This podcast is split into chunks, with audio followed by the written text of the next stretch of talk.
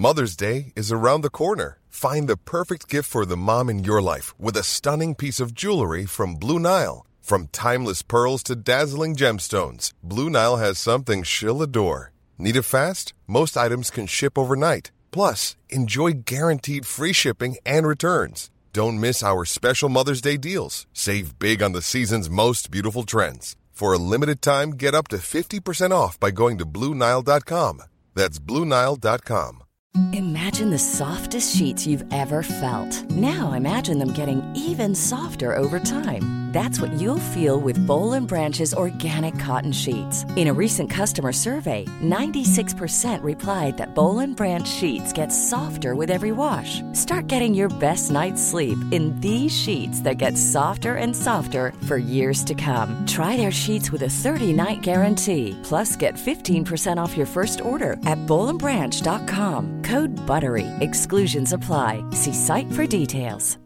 Hi, I'm Daniel, founder of Pretty Litter. Cats and cat owners deserve better than any old-fashioned litter. That's why I teamed up with scientists and veterinarians to create Pretty Litter. Its innovative crystal formula has superior odor control and weighs up to 80% less than clay litter. Pretty Litter even monitors health by changing colors to help detect early signs of potential illness. It's the world's smartest kitty litter. Go to prettylitter.com and use code ACAST for 20% off your first order and a free cat toy. Terms and conditions apply. See site for details.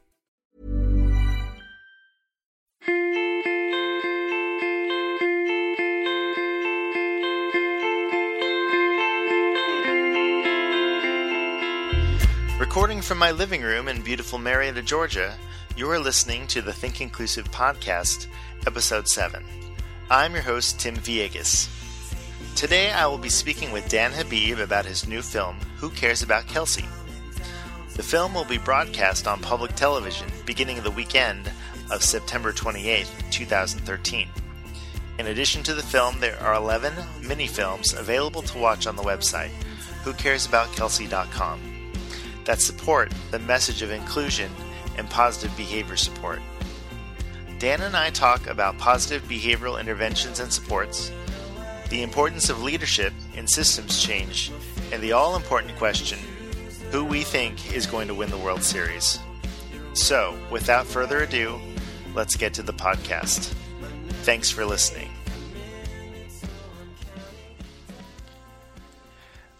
Joining us today on the Think Inclusive podcast is Dan Habib.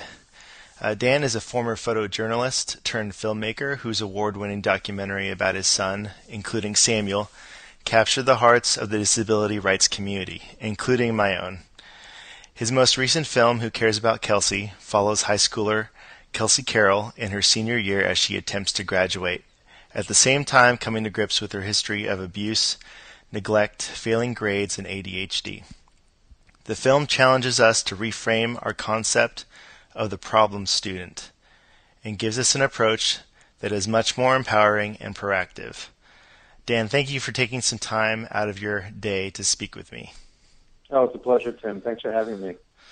Uh, great. Um, I know that for many of the people who listen to this podcast, um, you really, Dan Habib does not need an introduction, but um, a lot of us know you from your work in including Samuel, um, and that just chronicling um, what full inclusion looks like for your son. Um, what kind of connections do you think can be made from your first documentary, including Samuel, to what your mo- most recent Who Cares About Kelsey? Uh, do you see that there are similar themes about inclusion, about never giving up on a student, and were those uh, intentional at all? Yeah, thanks for the question. I think there were a lot of connections, and, and really doing including Samuel and traveling around the country with it led to this film. And I never would have done this film if I hadn't had the experience. As you probably know, including Samuel is um, focuses largely on my son Samuel, as you mentioned. And Samuel has uh, a pretty amazing kid. Of course, I'm biased, but he's got a huge sports fan. We live in New England, so he's big into the Red Sox, uh, the Patriots, and NASCAR. He, he loves science. He loves social studies. He's in eighth grade now. He's doing really well. He's been on the honor roll. He's also a kid who has cerebral palsy, and uh, he uses a communication device for most of his communication. Has a feeding tube. You know, you describe him in different ways. Uses a wheelchair for mobility Um, and I was fortunate in that that when I did the film, including Samuel, I had really no idea where it was going to go. I just felt like it was a film I had to do. Mm-hmm. But it led me around the country, and I, I've shown it, I think, more than 400 times at this point in more than 40 states and, and multiple countries.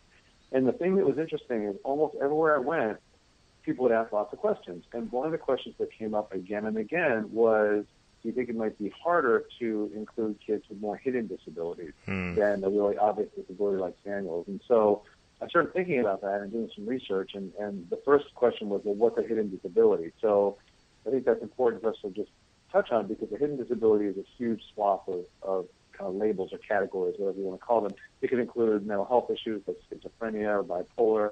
It could be post-traumatic stress. It could be anxiety, depression, fetal alcohol syndrome, you know, you name it. Um, it could be caused by genetics. It could be caused by environmental factors like poverty or abuse. It could be caused, you know, by neurological issues.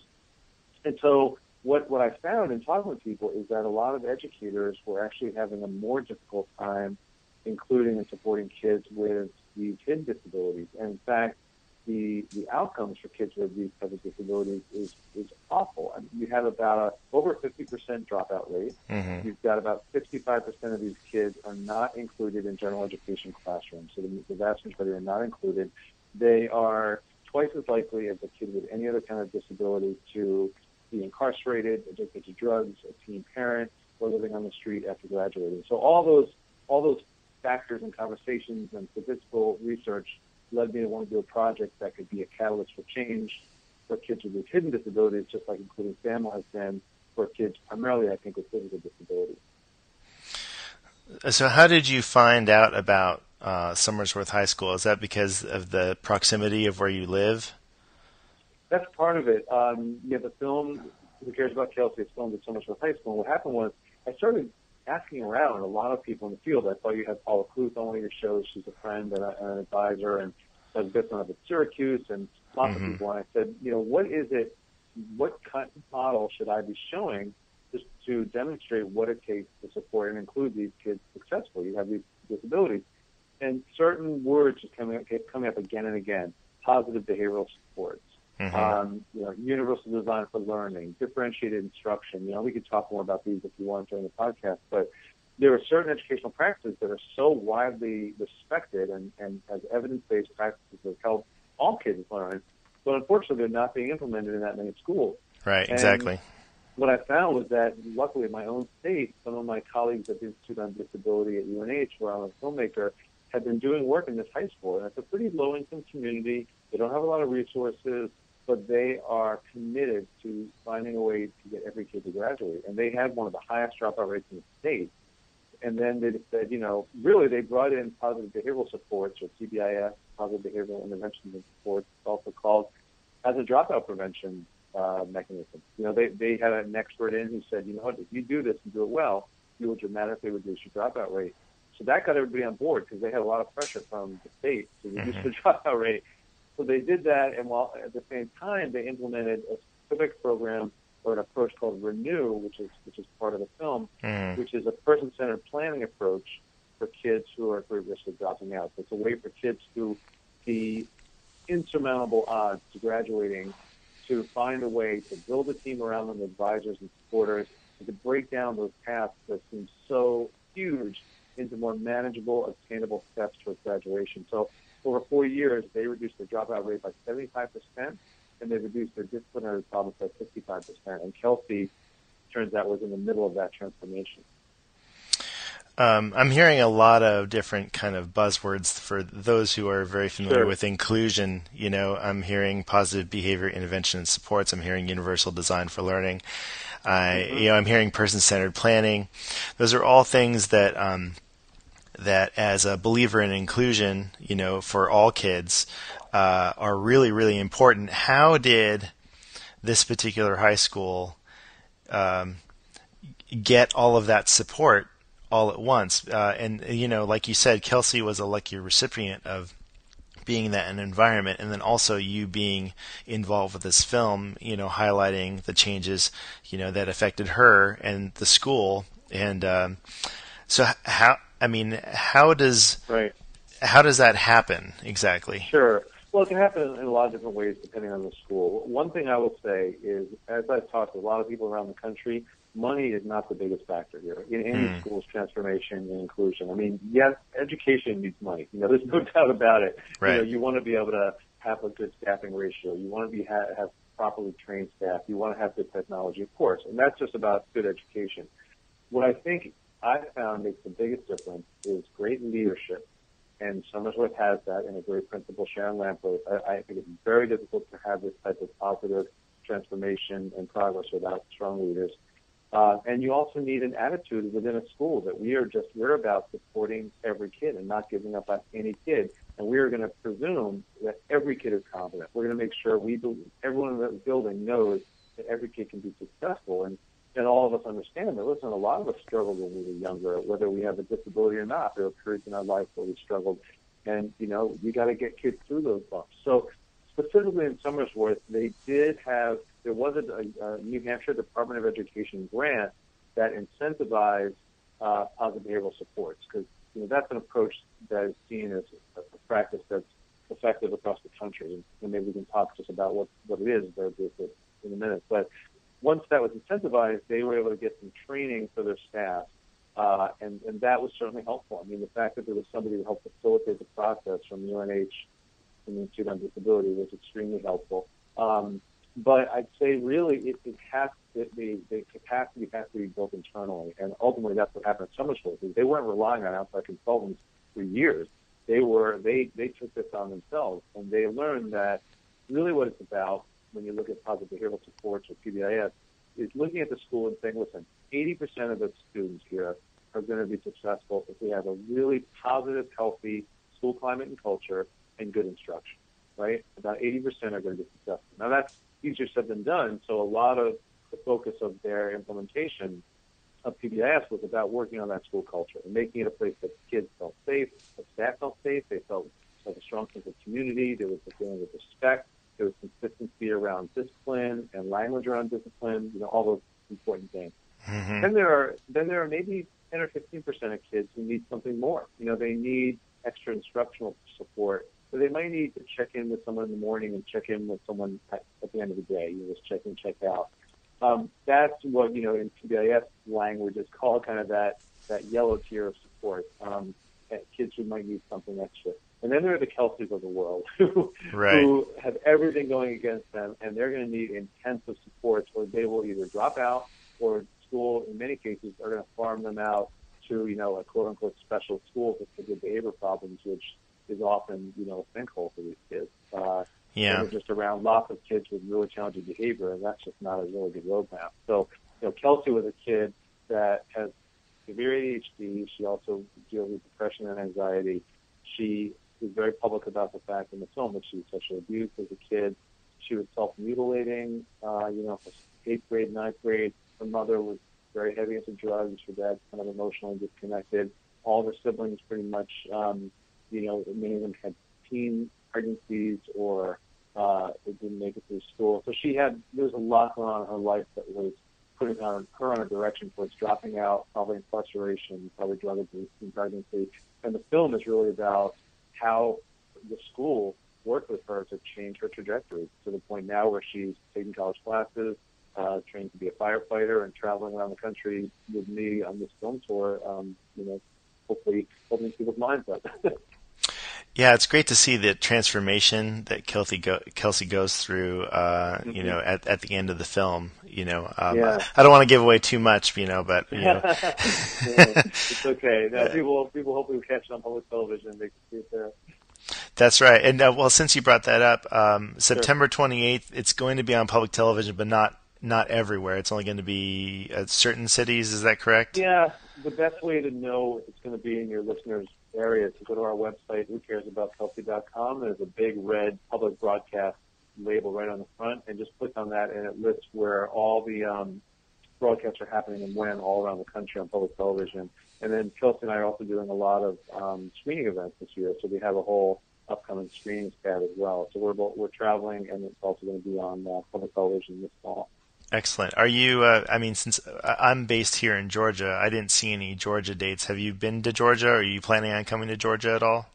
Um, you know, I was in Georgia for the Positive Behavioral Supports Conference about a year ago. Uh-huh. Um, so I, the next time I'd be there, I might be there. My son Samuel wants to go see the race, the NASCAR race in Talladega, so we may just be going on a pleasure trip, staying in Atlanta. But um, I, but so what happens is we tend to get invitations from all around the country, and then Uh-huh. when we get those, we we try and go to those places. But um, yeah, so unfortunately, I won't be able to, in your backyard anytime real soon, as far as I know about. well, that, no pressure or anything. Yeah, I hope to. I'd like to. I'd like to see you in person. Um, let's talk about um, this idea of of good kids and bad kids, um, because I, I think that that's um, what many students who are in the same situation as Kelsey kind of get labeled as. You know, well, Right. they're just a they're just a bad kid. Um, Right. And unfortunately, it's something I've heard before. It's something other educators and other parents have heard before that um, these are just bad kids. And if I was, you know, if they were my kid, you know, I would, you know, you know, and give a list of reasons uh, why they wouldn't be acting that way. Um, is there such thing as a bad kid? or a good kid? And do we ever get into the situation of, well, you know, we just can't save everybody? Sure. First of all, I, I almost named this film "No Bad Kids," so that's and, and meaning there are no bad kids. So that mm-hmm. kind of gives away my hand. I don't think there are bad kids. I mean, I think there are kids who have bad behavior, challenging behavior, problematic behavior, dangerous behavior, even. But I think that behavior it happens for a reason, and I think mm-hmm. behavior is often a form of communication. And I think mm. when kids are, are acting out or being, whether they're a year old or two years old or 18, there's a reason for that. So a lot of kids, let's say in middle school or high school, they may find that by acting out, they're getting something that they need. It might be attention because they're not getting enough attention either at school or at home. They might get tossed out of the classroom where they're not feeling successful because they're struggling in school, and so it's a lot better just to get tossed out of the classroom. They might, if they're lucky, maybe even get suspended. And then I've talked to kids. I, I did interview as part of this project um, for for some mini films that we can talk about that I did. I interviewed incarcerated youth, and they they talk about how when they were teenagers they loved getting suspended. They would be on their own. They'd hook up with some friends. They'd drink. They'd smoke. They'd have sex. You know, it was a great day. Um, and and it just shows you the failure of these punitive approaches because what you find is that when you figure out what is at the root of a kid's behavior, um, you know, some kids really do need to be taught behavior, you know, and those are kids who are not necessarily you know, sociopaths or anything, but I mean kids who just, for whatever reason, they just don't necessarily know certain appropriate behavior. Behavior needs to be taught just like English and math and social studies. Um, your the the film uh, Who Cares About Kelsey, and then also the mini films, um, which are fabulous, by the way. Oh, thank Um, you. um, they mostly talk about older kids, and I know that you have the the one uh, mini film um, about. Uh, I'm not going to say her name right. Uh, is it Tasha? Tasha. Yeah, that's great. Oh, yes. Um, uh, is a a little um, a little autistic girl who um, has um, uh, the support that she has in her elementary school. Um, can you talk a little bit about what elementary and middle schools can do um, as in regards to PBIS and uh, how to support you know kids that have some challenging behavior? Yeah, of course. You know, actually, nationally, more elementary and middle schools practice positive behavioral supports, PBIS, than high schools. So in the case of Kelsey and Somersworth High, that's more the uh, exception than the rule. And of course, at the, even at the preschool level, uh, more program, there's, it's called program-wide positive behavioral supports. And there's a stat that is really stunning that is, if you can imagine, what do you think is, is the grade level at which more kids are expelled than any other level? I wouldn't know. Preschool. Really? Preschool. More kids are expelled in preschool than any other level in school, uh, which is stunning. That is about. stunning. hmm But part and partly because um, you know they, they can because most preschools are private, but partly because behavior is just so misunderstood at every age, and particularly hmm. at that age. So you know, I think at the elementary and middle school level, many of the practices that I tried to show in the film and the mini films that you mentioned, which people, by the way, can watch on our website for free. If you go to our Who Cares About Kelsey.com, there's a whole multimedia section that you probably found that has all these films. the Kelsey story was was dramatic and it covered a lot of ground, but I wanted to cover even more ground, and I wanted to show things like a kid like Marcel. Hmm. Actually, Marcel is, is a film that's just on the education kit that we sell, but, but I'll just tell you briefly. That one looks largely at racial disparities in discipline. Because there's tremendous racial disparity as well. African American boys are disciplined and punished at a much higher rate than white kids. Um, so you see that in his story. You also see a kid who escalates very quickly and intensely to violence and how the school handles that in a really amazing way by saying, you know, what is it the, what is at the root of this behavior? And there's something called a functional behavioral assessment that's done, particularly when kids are younger, but it can be done anytime, where you have a kid with really challenging behavior like a Marcel or a Taja, and you say, well, let's track when this behavior occurs. Let's let's really track it for a couple of weeks and do some research and say, let's look for everything that happens before the behavior occurs and, and, and really look and see if there's something that's triggering that challenging behavior and is there a way to eliminate that trigger. So For a kid like Taja, who's the girl with autism that you mentioned, where they she goes to a school that has positive behavioral supports, has incredible staff. Um, they use augmented communication devices for kids like Taja. She has access to one. But basically, they found that one of her triggers was the word no. That they realized after tracking this for a while that every time someone said no, she would have this behavior. Now you might say, well, you got to say no, right? but there are other ways to say no. I mean, there, there's saying, there, you know, there's ways to redirect a kid like Taja and say, Taja, this isn't the best time for that right now. How about we do this instead? Now you didn't say no, and that, and she actually responded very well to that. So the other thing that I tried to look at was, are there critical times in kids' lives where things go awry? And what I found in interviewing the six incarcerated youth that I made short films about is that often it was middle school, and often it was because they weren't necessarily the troublemakers, but they were kids like Tariq who was coming to drunk, coming to school drunk every day in seventh grade, and nobody noticed. So he'd be in the back of the room sleeping. He wasn't making trouble, but the only time he got in trouble was when he was drunk and he got caught by the cops. And then they, he'd get arrested. He got arrested ten times in middle school. So here's a kid that obviously needed some help, obviously needed some more proactive intervention, and he wasn't getting it. All he was getting was punished. So to me, those were incredibly insightful, these interviews, and these were just incredibly powerful and, and eloquent people to talk about what happened in life. Another one is Nicole, who I interviewed, and when she was 14, she got involved in a very emotionally abusive relationship with a boy, and I won't kind of tell too much about the story. It's a very powerful story, and I'd like it to kind of unfold as people watch it. But she ended up doing something really, really horrible because this boy manipulated her. Um, and then one more, I'll just mention the story on Axel, it was truly a story on a kid who was underestimated for many years, a kid with autism. And then he, when he went to this new school, coincidentally also in Somersworth, they worked so hard to give him the communication tools he needed. And for many kids who don't have good access to communication tools, like a device or some type of system, the only way they can show what they want is by acting out or yelling or having some behavior. You know, mm-hmm, it's, mm-hmm. it's this desperate attempt to say, "Pay attention to me. I'm trying to tell you something." Um, so I'm, a, and my own son Samuel, has a communication device. I'm a huge believer in working extremely hard to get to that to that. Um, I did a film on restraint seclusion, which people can also watch on the site, that was funded through a big um, a grant from TASH.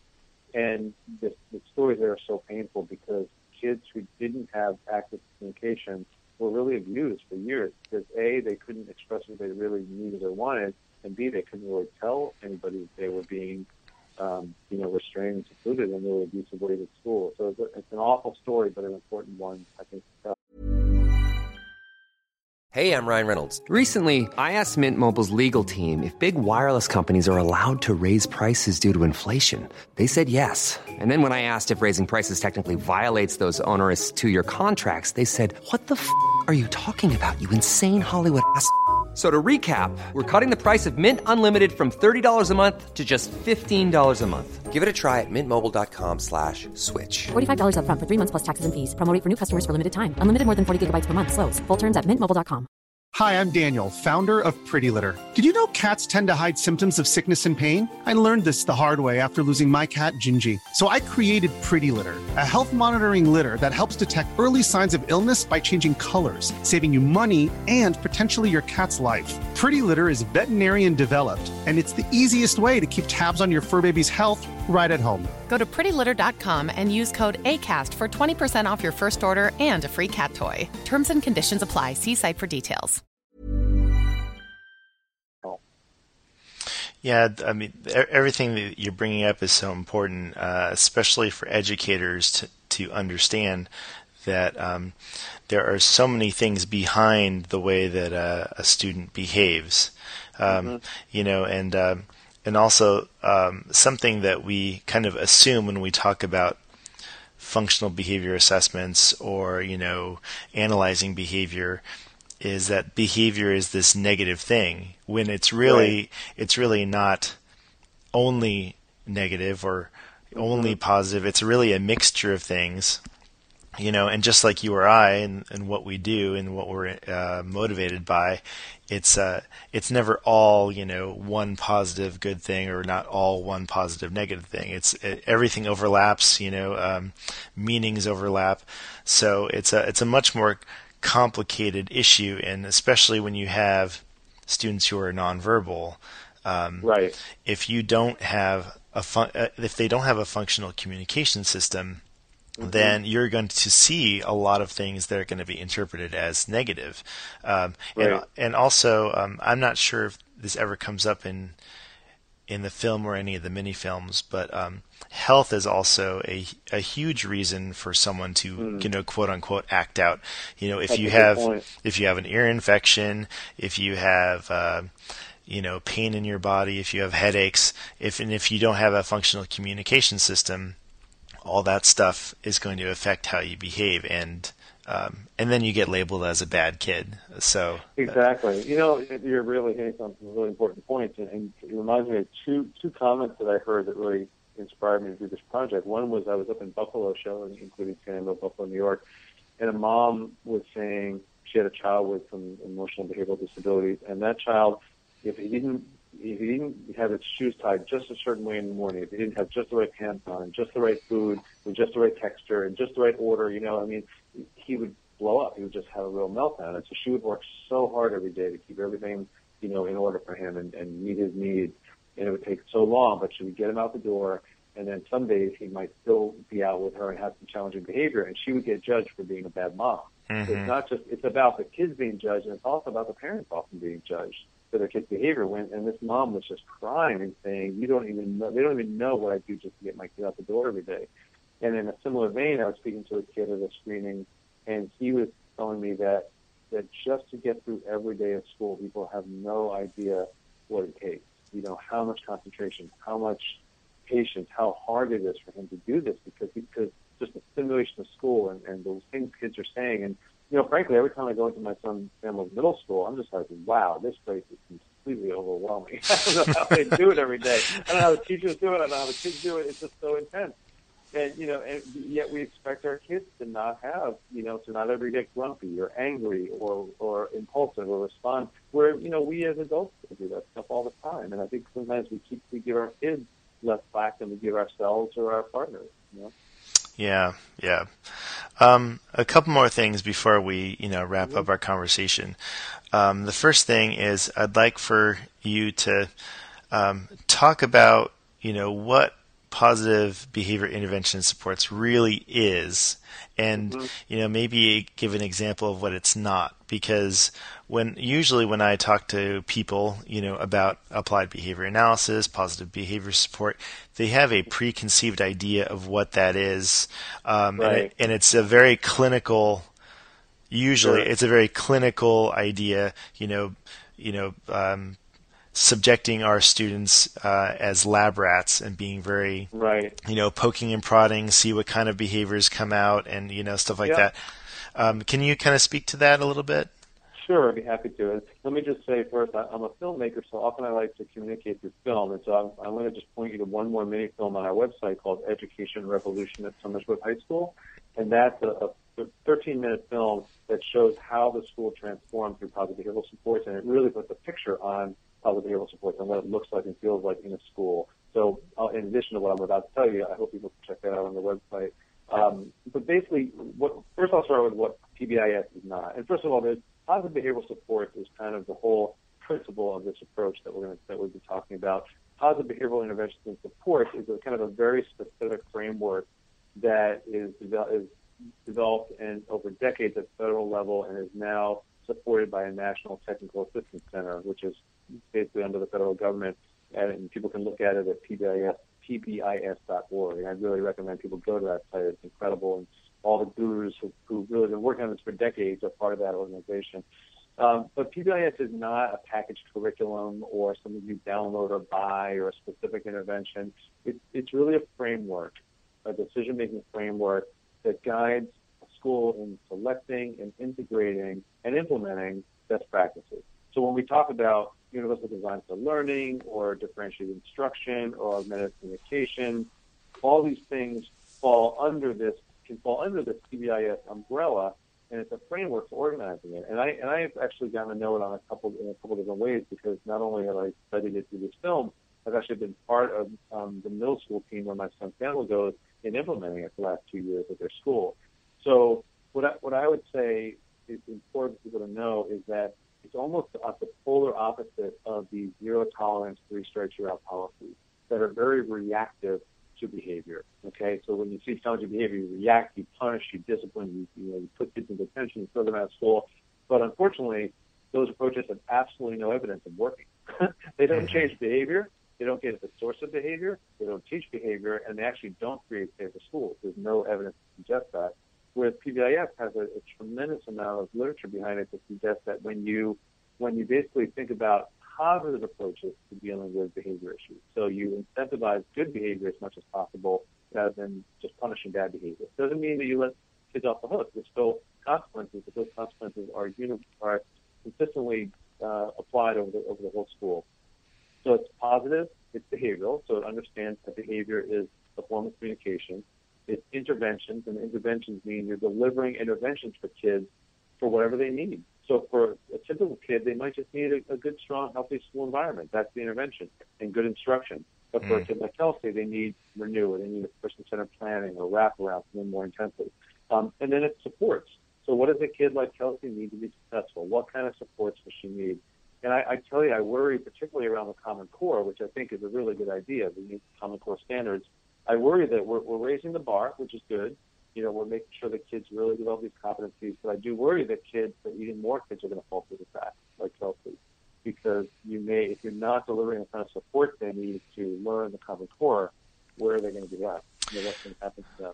Yeah. So, so you know, I, I've just seen PBIS work as an organizing framework at a school level. You, you have the kind of discussions you have, you kind of have the strategy and strategic approaches you you need in order to run a very complicated system, which is a school. Mm-hmm. That's a good point about the about the Common Core, um, mm-hmm. and you know, it's something that. Um, uh, that a lot of educators are just having a hard time putting, you know, wrapping their mind around, um, right? You know what exactly that is, uh, and uh, I, I, think um, what I'd like to know, uh, I'd like to know what you think about um, how PBIS can be implemented, you know, nationwide because mm-hmm. there are, you know, you've talked about this before, not on this podcast, but in lots of other places, how uh, inclusion, uh, PBIS mm-hmm. really is only practiced in pockets around the country. So uh, right. uh, certain states will be doing well in a certain area, but really only certain counties in that state and then other states will be doing something right. else a little bit different or better, you know. And then, yep. um, so how do we get PBIS um, and universal design, you know, and differentiated instruction? How do we get those things, those major ideas, into more schools? Right, that's a great question. Well, there's, there's several thoughts that come to mind. One is that I think we need to educate our leaders at the state and federal level and many at the federal level really already get this because I've had a chance to talk to a lot of them. But at the state level, you know, really demonstrate the evidence that these approaches improve student achievement. Because I think that it, so much of this comes down to student achievement, and, and as it should. You know, you want kids to be successful, it, but you know, so I think on one hand, you want to make sure they know that this will actually help kids learn. It will improve their academic achievement. It will improve their chances of graduating from school and going to college. And, and there's evidence to suggest that. It also will address. It also tends to address a lot of disparities, whether it's economics or racial disparities, in terms of which kids are being served well and which kids are not being served well. I think that's important for them to, for them to know as well. But I also think that there is this you know, I, I ask the question a lot when I go do public speaking, which I do a lot in uh, around the country. And I ask the audience, when you think of who you are today as a person, and I don't mean like your job necessarily, although that's a piece of it, but you know, your your relationships, your hobbies, your passions, everything, the whole picture. And then you look back to your education, especially K through 12. What had a bigger influence on forming who you are today? Was it the academic experience at school, or was it the social and emotional experience at school? And do you want to guess what the ratio typically is? Uh, I'm sure it's more social emotional.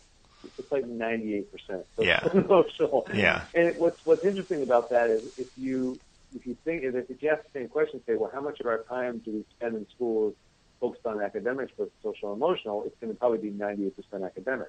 So I think part of this is also looking more holistically at our kids and who we want them to become as adults, and realizing that focusing on behavior is a really good and productive thing. It's a very healthy way to spend time, you know, supporting our kids and helping them be successful. They need to learn social and emotional skills in order to navigate a lot, a lot of challenges in life, academic and otherwise. So that's one thing. I think you know, that's just general awareness. There is, there are some really exciting efforts to scale up some of these practices happening right now, and I'm actually fortunate to be involved in one of them. There was a major grant awarded called SWIFT, I don't know if you're familiar with this at all. Yes. Mm-hmm. Was, okay, so there was a, a, a request for a proposal that's from the federal government. Was a $25 million grant to create a national technical assistance center basically for inclusive education.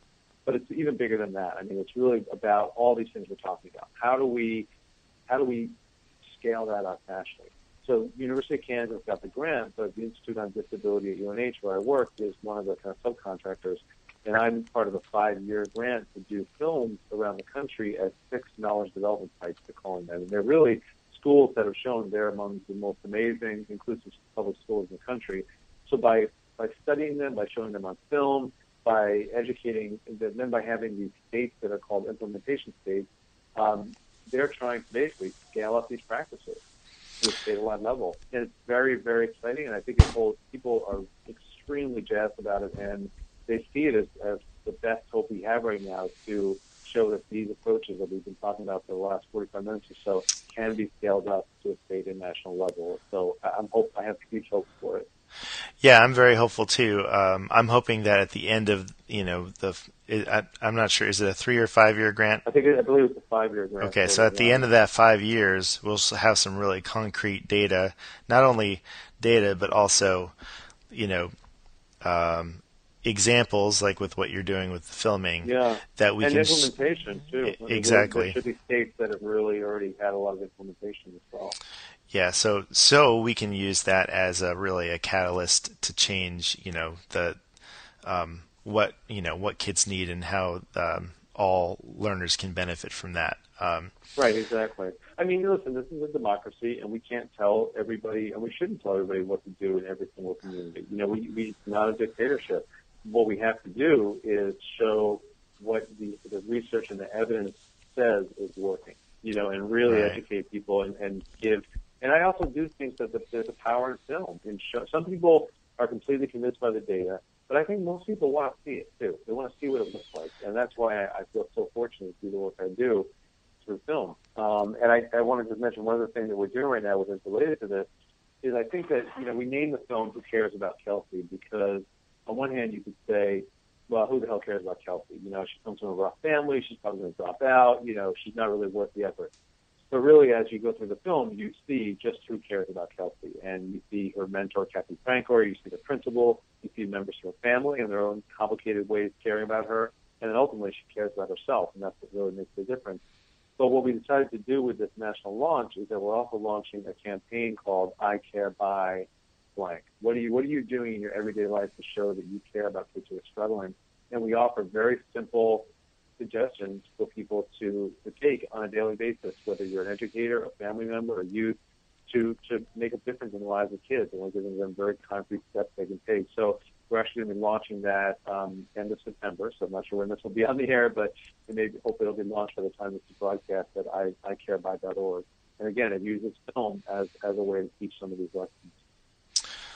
Um, well, excellent, excellent. Thank you for uh, the conversation. And um, I have one more quick question for you. Sure. It's very important. Are the Red Sox going to win the World Series? I sure hope so.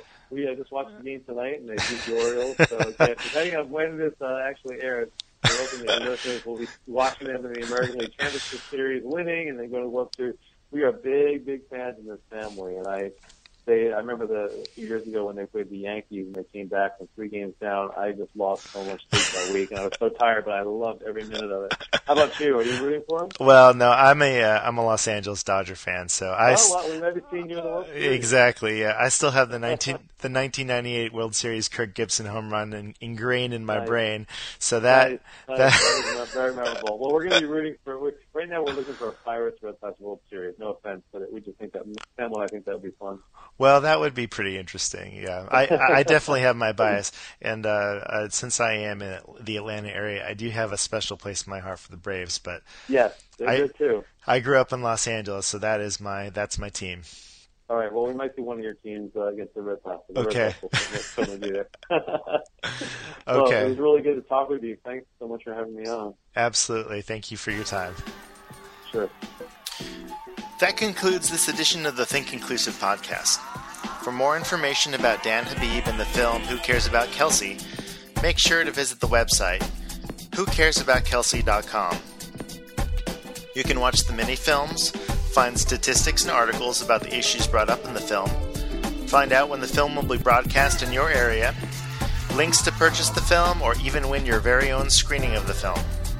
You can also follow on Twitter at WCA Kelsey. Remember, you can always find us on Twitter at think underscore inclusive or on the web at thinkinclusive.us. Today's show was produced by myself, talking into USB headphones using a newly refurbished MacBook Pro, GarageBand, and a Skype account. Bumper music by Jose Galvez with the song Press. You can find it on iTunes. You can also subscribe to the Think Inclusive podcast via the iTunes Music Store or Podomatic, the largest community of independent podcasters on the planet. From Marietta, Georgia, please join us again on the Think Inclusive podcast. Thanks for your time and attention.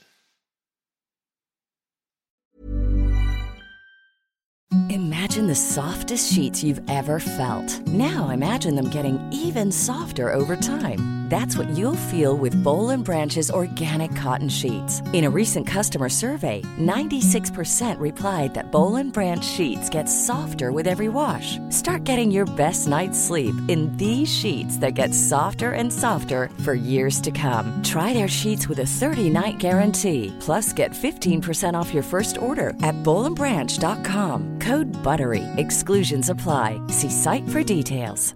Even when we're on a budget, we still deserve nice things. Quince is a place to scoop up stunning high-end goods for 50 to 80% less than similar brands. They have buttery soft cashmere sweaters starting at $50, luxurious Italian leather bags, and so much more. Plus, Quince only works with factories that use safe, ethical, and responsible manufacturing. Get the high-end goods you'll love without the high price tag with Quince. Go to quince.com slash style for free shipping and 365-day returns. Hi, I'm Daniel, founder of Pretty Litter. Did you know cats tend to hide symptoms of sickness and pain? I learned this the hard way after losing my cat, Gingy. So I created Pretty Litter, a health monitoring litter that helps detect early signs of illness by changing colors, saving you money and potentially your cat's life. Pretty Litter is veterinarian developed, and it's the easiest way to keep tabs on your fur baby's health right at home. Go to prettylitter.com and use code ACAST for 20% off your first order and a free cat toy. Terms and conditions apply. See site for details.